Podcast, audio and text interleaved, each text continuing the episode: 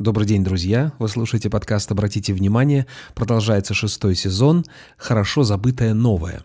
Я продолжаю рассматривать наиболее популярные концепции и формулировки. Тема сегодняшнего выпуска – отложенное вознаграждение. Краткое содержание. Отложенное вознаграждение не подразумевает отсутствие удовлетворения в процессе достижения. Если процесс превратить в игру, можно растянуть удовольствие так, что вознаграждение потеряет свою прежнюю ценность. И, наконец, непривязанность к результату повышает шансы на успех. Теперь поподробнее. Понятие «отложенное вознаграждение» тесно связано со знаменитым так называемым зефирным тестом. В конце 60-х американские ученые провели тест. Маленьким детям предлагалась на выбор какая-то сладость, например, зефир или печенька. Это угощение ребенок мог съесть сразу, Однако экспериментаторы предлагали на выбор дополнительную опцию. Если участник этого теста просто посидит 15 минут рядом с этим угощением и не съест его, то вознаграждение увеличится. Будет, скажем, не одна зефирка, а две. Это очень известный тест, вы наверняка о нем слышали. Буквально пару лет назад провели дополнительные исследования, для второго эксперимента значительно увеличили количество детей, которые в нем участвовали. Уже их было не несколько десятков, а почти тысяча. И вот к какому выводу пришли ученые. Выяснилось, что на успешность в этом тесте влияет не столько сила воли, сколько социальное окружение, в котором вырос ребенок. Если ребенок из неблагополучной семьи, то он, скорее всего, сразу съест эту зефирку. А если психологическая атмосфера в семье здоровая, то ребенок спокойно выдержит 15 минут. И после этого получит свои законные две зефирки. Здесь, конечно, при желании тоже можно было бы придраться. Во-первых, это дети, неизвестно, что с ними будет, когда они вырастут. Те, кто провалили этот тест, не обязательно станут неудачниками. История знает множество примеров, когда люди из самых низов, из неблагополучных семей достигали невероятных успехов, потому что им нечего было терять. Точно так же и дети из благополучных семей совсем не обязательно достигнут успеха. Существует тоже очень много случаев, когда условия были слишком тепличные, и человек, когда уже вырос, не смог справиться с какими-то жизненными обстоятельствами. Хотя чего уж там, большие цифры – это большие цифры. И, естественно, на формирование человека влияет его социальное окружение, от этого никуда не денешься. Тем не менее, сегодняшняя тема не зефирный тест, а отложенное вознаграждение. Зефирный тест мы просто возьмем как основу, от которой будем отталкиваться. Сначала я поговорю о двух ошибках, которые могут подстерегать. Первое. Отложенное вознаграждение – это не значит, что нет радости в процессе. Человек может себе представить, что если вознаграждение отложено, это значит мне, пока я до него доберусь, придется пройти через ледяную пустыню боли и страданий. Это не совсем так. Давайте рассмотрим мотивацию детей, стратегию тех детей, которые высидели эти 15 минут и получили свои законные две зефирки. Первое и основное, что у них было, как мне кажется, это непривязанность. Но если они действительно из благополучных семей, в большинстве своем, значит им все равно, одна зефирка, две, все равно их дома ждет мороженое, торт или еще какие-нибудь вкусные штуки. Для них не было проблемой посидеть 15 минут, потому что они не были к этому привязаны. Для них это не было большой трагедией или каким-то очень большим и важным событием. Возможно, они даже к этому отнеслись как к игре. Ух ты, 15 минут посидеть и ничего не делать? Их же, кстати, там не заставляли делать что-то серьезное. Решать какие-то там сложные упражнения или сделать 5000 приседаний. Просто посидеть 15 минут рядом с этим угощением и не съесть его. Вот, собственно, и все, что требовалось. И если превратить эти 15 минут в увлекательную игру, в некий такой челлендж, какое-то испытание, через которое необходимо пройти, то время будет лететь быстрее. Когда нам интересно, когда мы воспринимаем происходящее как игру или как вызов, как челлендж, время летит быстрее. Субъективно, конечно, но тем не менее. Двигаемся дальше. Вторая ошибка вытекает из первой. Если человек думает, что для того, чтобы получить какое-то вознаграждение, ему нужно пройти суровые испытания, тяготы и лишения, то ему, естественно, хочется, чтобы эти тяготы и лишения не затягивались, то есть чтобы это прошло как можно быстрее.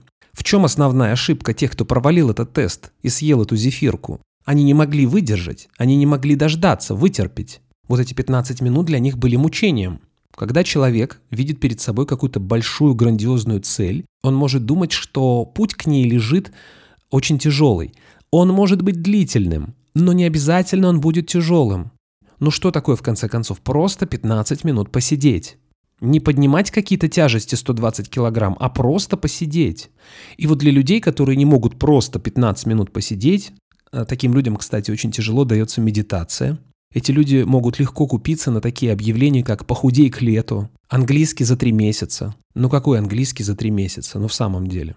Ошибкой будет воспринимать вот этот процесс как нечто тяжелое, страшное, которое нужно с закрытыми глазами, зажмурившись, быстро пройти. Знаменитые вот эти случаи, когда люди изнуряют себя тяжелыми страшными диетами, которые, естественно, даже если и приводят к какому-то результату, люди потом опять набирают вес. Очень долго не уделять внимания своему телу, а потом купить годовой абонемент в фитнес-клуб, прийти один раз, дать себе такую страшную нагрузку, что потом три дня не вставать и вообще забросить и плюнуть на это. Итак, если говорить коротко, то основных ошибок две. Первое – думать, что путь будет тяжелым и изнурительным. И вторая ошибка, вытекающая из первой, это желание пройти как можно быстрее этот путь. Наглядной иллюстрацией может быть сказка «Три поросенка», в которой эти самые три поросенка строили себе домики.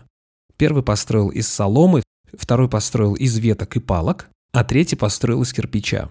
Первые два смеялись над третьим, потому что они довольно быстро справились с этой задачей. Но хорошо смеется тот, кто смеется последним когда выяснилось, что деревянные и соломенные домики не могут защитить от урагана и серого волка. В итоге они все пришли к третьему поросенку в его кирпичный домик, в котором укрылись от жизненных невзгод. Конечно, дом из кирпича строится дольше, но какое удовлетворение в конце, и нету разочарования. И после того, как мы рассмотрели две ошибки, переходим к двум стратегиям. А стратегии такие. Мы эти две ошибки выворачиваем наизнанку, и вот что получаем. Первое необходимо найти удовлетворение, которое можно получать в процессе достижения поставленной цели. То есть, условно говоря, не только на эти две зефирки рассчитывать, но еще и на что-то другое, что будет в ежедневном режиме приносить удовлетворение. Это могут быть простые, маленькие какие-то удовольствия. Ведь неизвестно, чем бы закончился этот зефирный тест, какие были бы результаты, если бы каждые 30 секунд по микрофону бы, там, по громкой связи а, детей бы поддерживали и говорили «молодец, уже прошло 30 секунд, осталось 14,5 минут». И вот так каждые 30 секунд. Мне кажется, результаты были бы лучше. Это как, например, в обществе анонимных алкоголиков.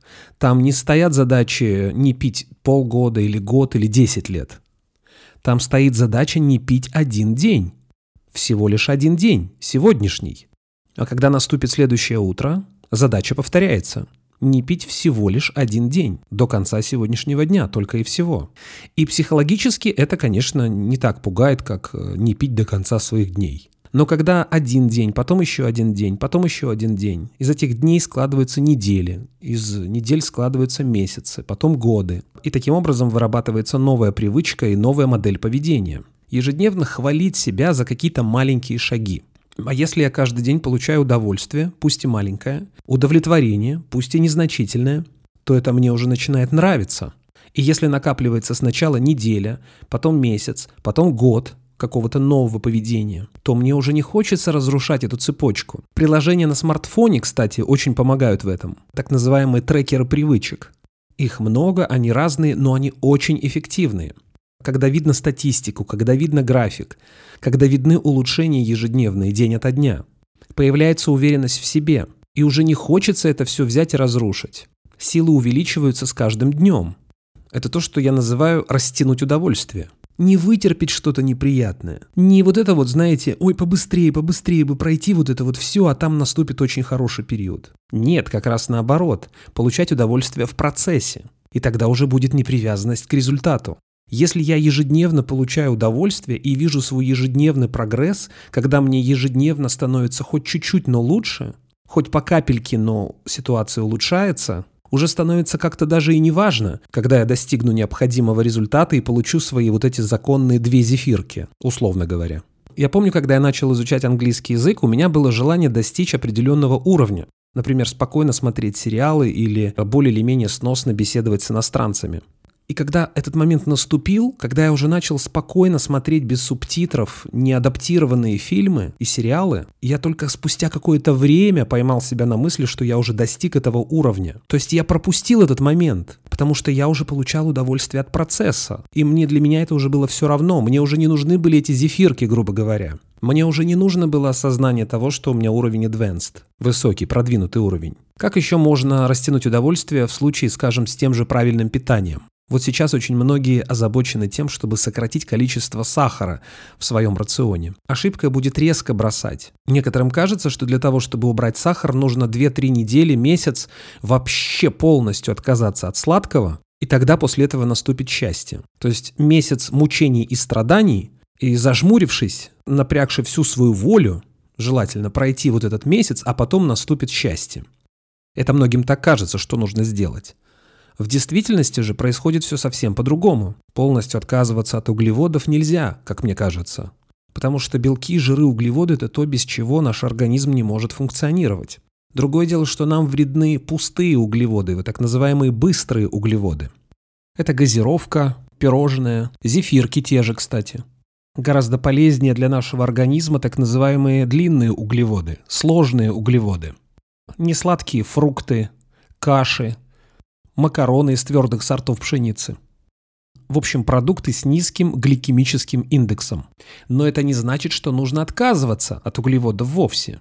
Просто когда мы едим сложные углеводы, мы не получаем сразу всплеск какого-то хорошего настроения или эйфории. Насыщение происходит медленно, и энергия, которую дают углеводы, плавно распределяется на несколько часов, в то время как стакан газировки, допустим, дает всплеск энергии резкий, но потом также происходит резкий спад. Человек становится вялым, усталым, неэнергичным. А сложные углеводы сохраняют энергию в течение долгого количества времени. Или, скажем, физические упражнения. Если человек долго не занимался и долго не давал себе каких-то физических нагрузок, нет необходимости проявлять насилие к себе.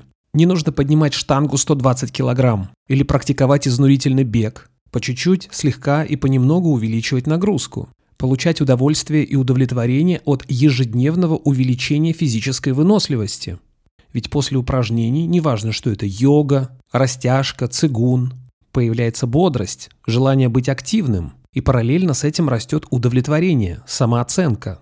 И уже после этого становится неважно, когда я достигну каких-то там намеченных результатов. Мне уже хорошо в процессе. Это еще знаете, с чем можно сравнить? С любимой книгой, сериалом, компьютерной игрой, когда уже сериал подходит к концу, и человек досматривает последнюю серию, или дочитывает последнюю страницу любимой книги, которая очень понравилась, или проходит последний уровень любимой игры компьютерной, возникают такие смешанные чувства. С одной стороны, это удовольствие и радость, а с другой стороны, немножко грусть, потому что скоро все это прекратится. И хочется немножко растянуть удовольствие, отложить последнюю серию еще на один день, на два, чтобы было предвкушение – но радостная новость заключается в том, что осваивать какой-то навык или практиковать какую-то новую привычку можно бесконечно. Здоровый образ жизни, физические упражнения, изучение иностранного языка. Нет предела совершенству. И можно до такой степени в это втянуться, что совершенно кардинальным образом изменится отношение ко всему к этому. И все, что вначале казалось каким-то очень сложным, тяжелым и трудным, под конец может вообще рассматриваться как, не знаю, как отпуск, как увлекательное путешествие. И когда уже будут достигнуты какие-то результаты, можно просто продолжать практиковать, потому что это вошло в привычку. Это уже стало второй натурой. Это можно делать бесконечно. Но, к сожалению, некоторые вещи имеют свойство заканчиваться. Я, конечно, могу еще привести некоторое количество примеров, но я думаю, основная мысль понятна и нужно уже закругляться. Итак, в двух словах.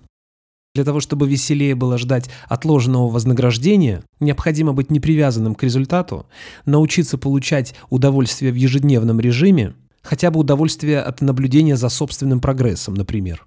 А научившись растягивать удовольствие, со временем становится неважно, ждут ли меня там эти две зефирки в конце или нет. Мне и так хорошо, без всяких зефирок. Услышимся через неделю. Пока.